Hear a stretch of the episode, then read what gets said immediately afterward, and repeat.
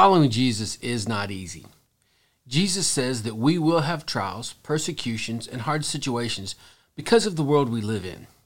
God does not promise us an easy life, but what he does, he promises he promises us that he will be with us. In this episode, we'll look at the truth in Romans 8, 31 through 39. I hope we see how the truth of God's sovereignty intersects our everyday lives.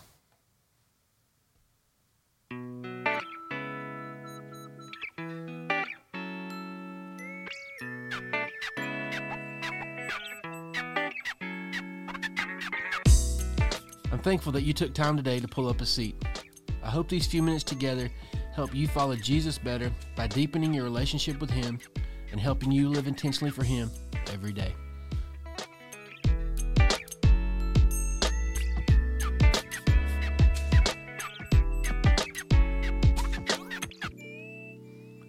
Paul is writing to the church at Rome. He's trying to help them figure out how to follow Jesus. Up to this point in the book, he's thrown down some deep theological truths. To sum up what Paul has said so far, God is sovereign and has sent his only son Jesus to fix our sin problem. All we have to do is trust in the person and work of Jesus. But in this section, Paul changes gears just a little bit. The Romans are facing persecution, so Paul builds on the foundational truth of God's sovereignty to give his readers hope and assurance. Listen to what he says in chapter 8, verses 31 through 39. What shall we say about such wonderful things as these? If God is for us, who can ever be against us? Since he did not spare even his own son, but gave him up for us all, won't he also give us everything else? Who dares accuse us whom God has chosen for his own?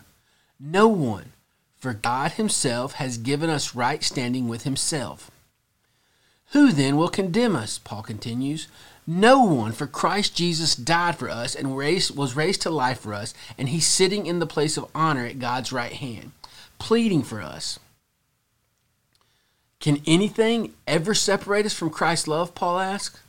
Does it mean that he no longer loves us if we have trouble or calamity, or are persecuted, or are hungry, or are destitute, or in danger, or threatened with death?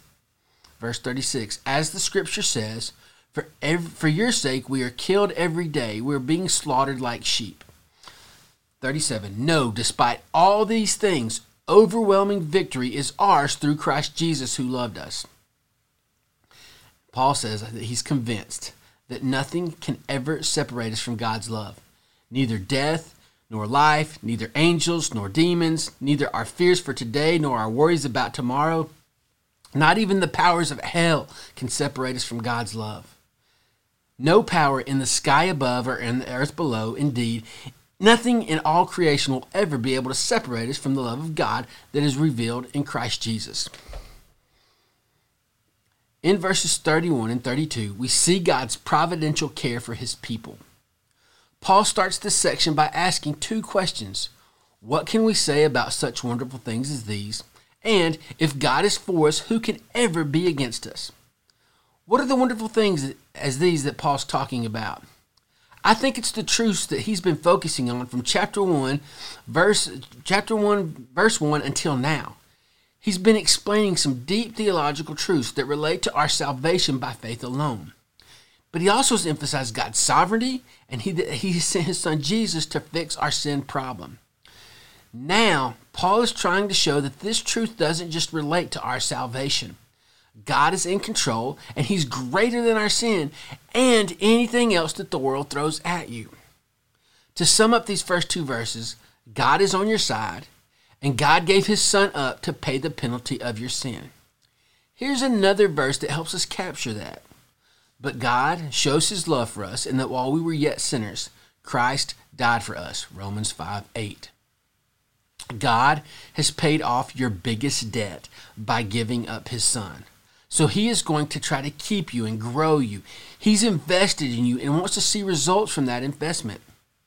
The second truth we see in this section is found in verses 33 and 34. Believers can and believers have eternal security. Remember how chapter 8 started? There is no condemnation for those who are in Christ Jesus. Paul, right here, is re emphasizing that point Because of the work of Jesus on the cross and our faith in him, we've been set free. We've been declared not guilty. The sentence has been served by Jesus. So the world, the devil, even ourselves can no long they no longer have a case against us. Jesus has declared us and proclaimed that we're in right standing with God, and no one or no thing can ever change that.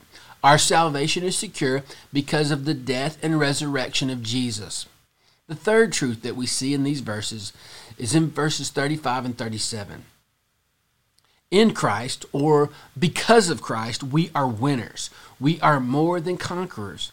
Jesus is greater than our biggest problem, which is sin, but he's also greater than all the other problems and hardships that the world throws at us. Listen to what he says in verse 35 Who shall separate us from the love of Christ? Shall tribulation or distress or persecution or famine or nakedness or danger or sword? The early church in Paul was facing all these different kind of hardships. Paul acknowledged these big opponents that they faced, but he also reminds them that Jesus is greater than the problems. Believers, you and I, we can hope in the we can have hope in the face of anything and everything. Because of these truths, I hope that you and I can say what Paul says in verse 38 and 39. For I am sure that neither death nor life, nor angels, nor rulers, nor things present, nor things to come, nor powers, nor height, nor depth, nor anything else in all of creation will be able to separate us from the love of God in Christ Jesus our Lord. We can declare that if we believe and if we understand the truth of God's providential care for his people. If we believe that our future is secure because of the person and work of Jesus Christ. And if we believe that in spite of the suffering and the trials that we face, we will win because Jesus has already conquered everything.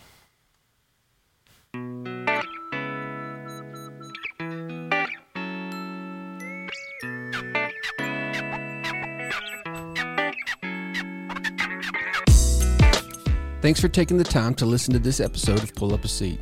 If you've not yet subscribed, do that now so you can get content as soon as it comes out.